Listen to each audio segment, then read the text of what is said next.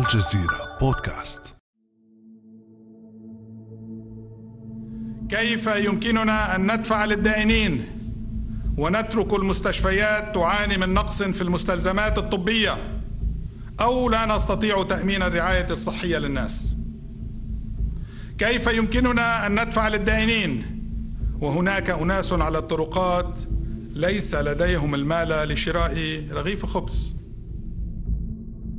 من يمكنه أن يجيب على أسئلة رئيس الحكومة اللبنانية حسان دياب التي ألقاها في خطاب موجه إلى الشعب اللبناني غداة اتخاذ حكومته قرارا بوقف سداد ديون سيادية على الدولة اللبنانية. 170% من الناتج المحلي هي قيمة الدين العام في لبنان. في حين يجب ألا تتجاوز النسبة في الحالات القصوى 90% قرار الحكومة وضع لبنان في مواجهة مع دائني الذين وضعهم وزير المالية اللبناني غازي وزني أمام خيارين إما أن يقبلوا إعادة التفاوض حول جدول السداد أو يلجأوا إلى القضاء فهل يقف لبنان على حافة الإفلاس؟ وما هي انعكاسات أزمته الاقتصادية على المواطن اللبناني؟ بعد أمس من الجزيرة بودكاست. أنا خديجة بن جنة. وأحدثكم اليوم من وراء الميكروفون في منزلي كإجراء احترازي طبعا بسبب التطورات الأخيرة التي نشهدها والتي خلفها فيروس كورونا فقد تسمعون أصوات العصافير والهواء وأصوات أخرى خلال الحديث فتحملونا. ضيفنا اليوم هو الخبير الاقتصادي اللبناني دكتور إلي يشوعي. أهلا وسهلا بك دكتور. أهلا وسهلا. أستاذ إلي في البداية خلينا نفهم معا خلفيات هذا القرار. رفض تسديد ديون مستحقة على الدولة اللبنانية أو التخلف عن السداد بالتعبير الاقتصادي. ما أسبابه؟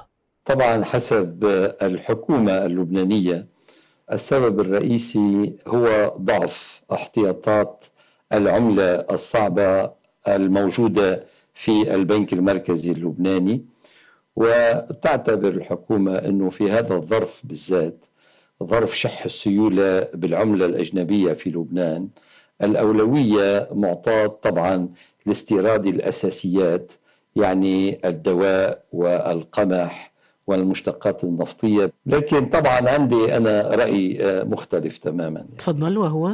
الدول عادة تتحين مثل هذه الفرص يعني عندما تتراجع أسعار سنداتها السيادية في الأسواق المالية العالمية وترتفع الفوائد عليها هذا الظرف الأنسب بالنسبة لها من أجل أن تشتري ديونها أه. طبعا تشتري ديونها بمعنى أن تسدد نعم. دينها بقيمة تقل بنسبة معينة لبنان كان بيقدر يشتري بنسبة تقل 40% عن سعر الإصدار وهذا ما لم تفعله الحكومة اللبنانية من جهة ومن جهة ثانية نعم. لم تطلب من المصارف عدم بيع سندات هذه السند نفس السندات من اليوروبوند التي كانت تحملها إلى الخارج بطريقة أنه أصبح الخارج حاملا تقريبا 70% من تلك السندات هل الفساد كما يقال زاد الطين بلة؟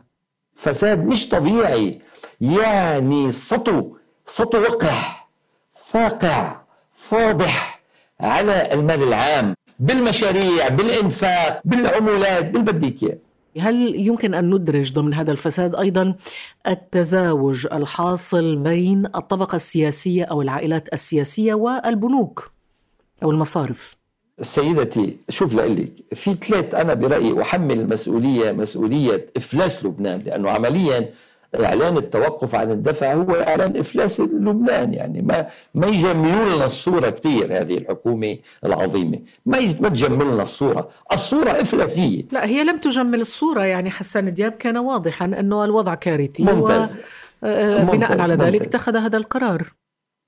شيء بس هو كان بيقدر يشتغل على ملفات داخلية ويجنب لبنان رميه في فم التنين. لأنه ما حدا يعتقد إنه الدائن هو جمعية خيرية. طيب ما حدا ما عنده فلوس. صندوق يعني يعني صندوق ببساطة ببساطة أستاذ إلي هو قال إنه ما فيش فلوس لندفع إلى الدائنين. يعني آه في فلوس من وين؟ في فلوس ليدفع 40% أقل قيمة أقل في فلوس وفي كان عنده إمكانية السواب بالداخل مع المصارف فيما لو جعل المصارف تمتنع عن البيع ووفر له يعني خفف له من شد الحبل على خناقة يعني وفر له شوي البنك المركزي بعض السيولة لا أكثر ولا أقل. نرجع لهالمواضيع هيدي يعني القرار ليس صائبا برأيك؟ أنا هذا رأيي. آه طبعا. دخل الشخص الأول وهو يحمل مظلة وتبعه آخر يحمل حقيبة. تتابع دخول الأشخاص بسرعة متفاوتة وبدأ الخصام ثم تلاه الهتاف. نريد أموالنا.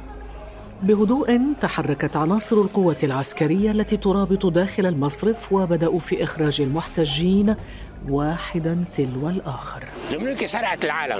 سرق الناس حطت مصرياتها بالبنوك. مثل كل العالم تحط مصرياتك بالبنك مش بالبيت. البنوك أخذت فوائد عالية على ظهرنا وراحت حطتهم مصرف لبنان. مصرف لبنان دينوا للدولة الدولة سرقته. كلمات هذا المواطن اللبناني أمام أحد المصارف تعكس رؤية جزء من اللبنانيين لأزمة المصارف. لكن أزمة المصارف ليست إلا مجرد عنوان واحد لانعكاسات الأزمة على المواطن اللبناني. فقد خسر أكثر من 220 ألف عامل وظائفهم وغادر خمس عمال الفنادق أعمالهم. وبدأت الأزمة تهدد مخزونات أساسية كالقمح والمستلزمات الطبية وأصبح أربعون بالمئة من اللبنانيين مهددين بالعيش تحت خط الفقر بحسب البنك الدولي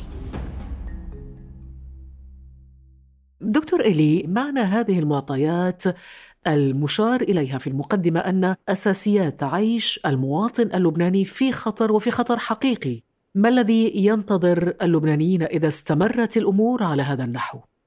سيدتي اولا آه، هذه الحكومة لم تستطع أن تجعل الناس يكتسبون بعض الثقة لا في أدائها السياسي اولا لا في تركيبتها ولا في وجوهها ولا في أدائها السياسي والاقتصادي والمالي إلى آخره.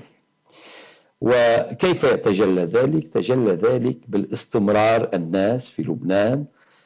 الاستمرار استمرار بتشبثهم بخمس مليارات دولار تم سحبها نقدا من المصارف خلال سنة 2019 وتم إيداعها في المنازل أو في أماكن خاصة أخرى.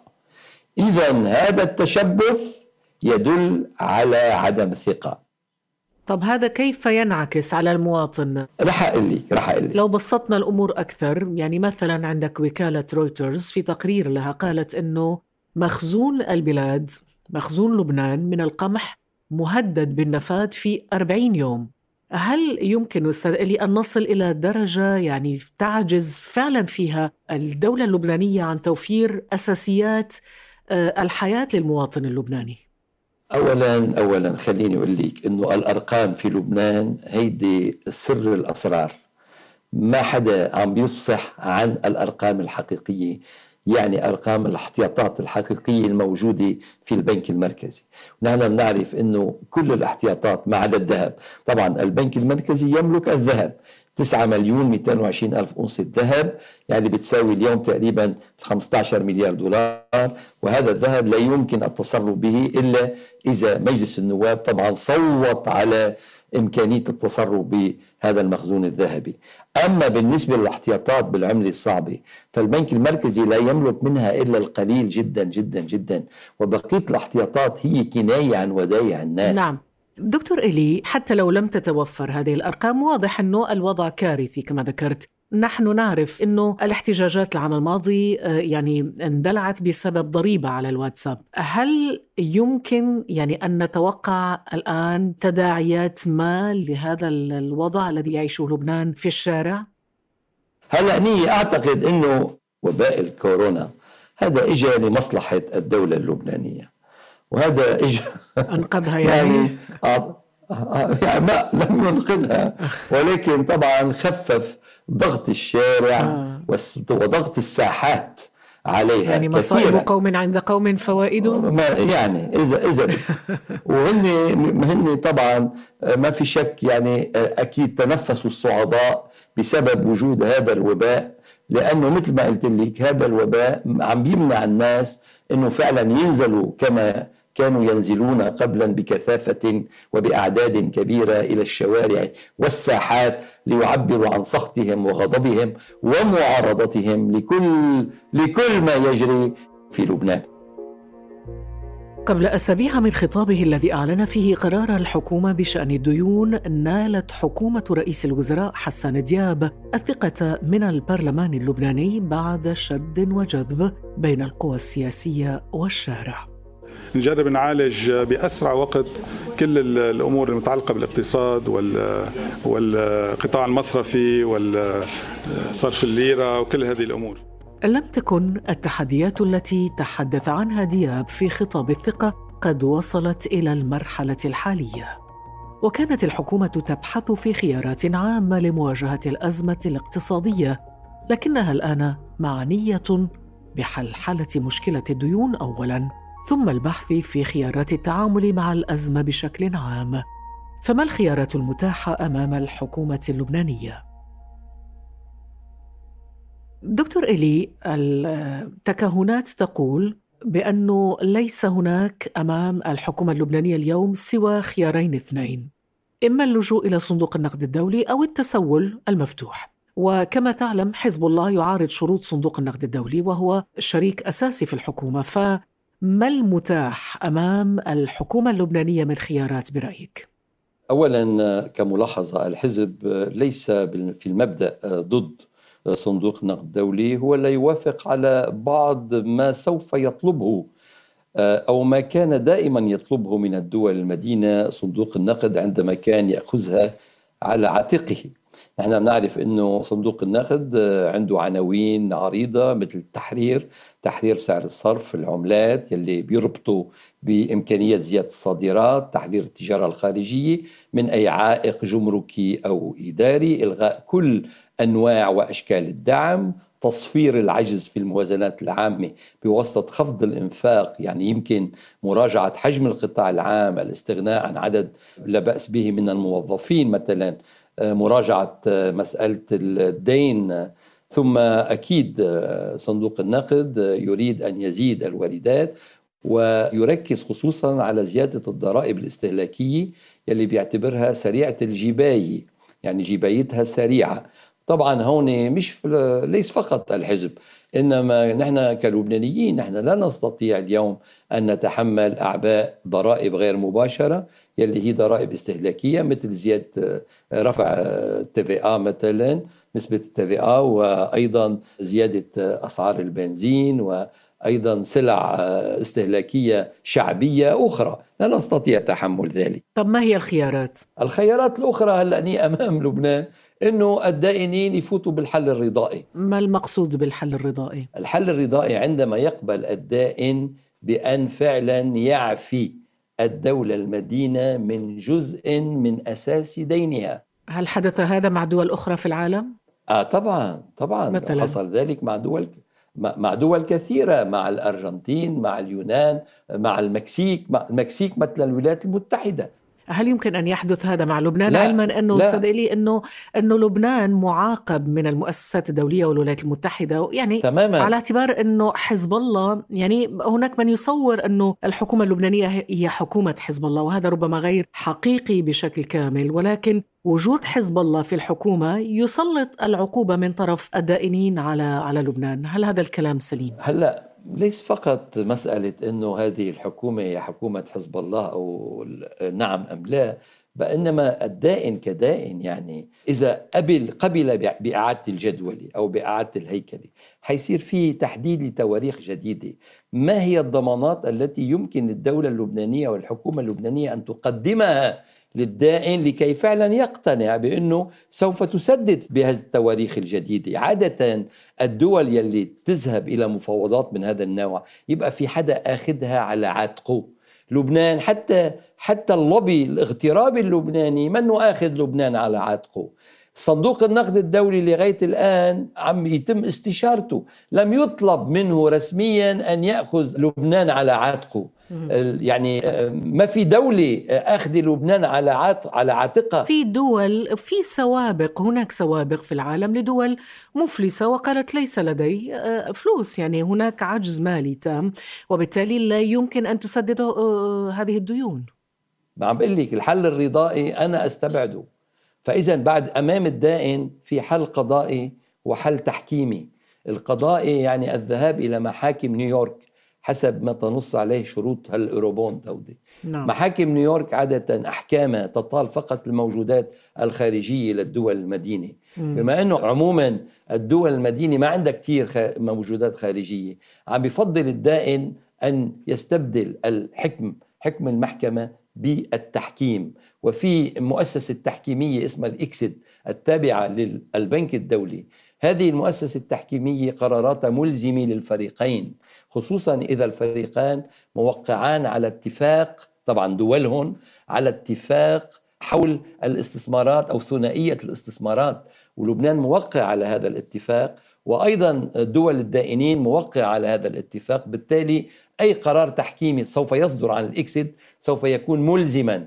ومشكلة القرارات التحكيمية إنه يمكن أن تدخل إلى داخل البلد. يعني إلى أموال الدولة اللبنانية الداخلية الأموال الداخلية وإلى أموال أي مؤسسة عندها صفة عامة. خذ البنك المركزي هيدي مؤسسة عندها صفة عامة. البنك المركزي بيملك ذهب 9 مليون 220 ألف أونصة ذهب البنك المركزي بيملك شركة طيران الميدل إيست بيملك كازينو لبنان بيملك شركة إنترا للاستثمار. فإذا في عنده موجودات كتير مهمة.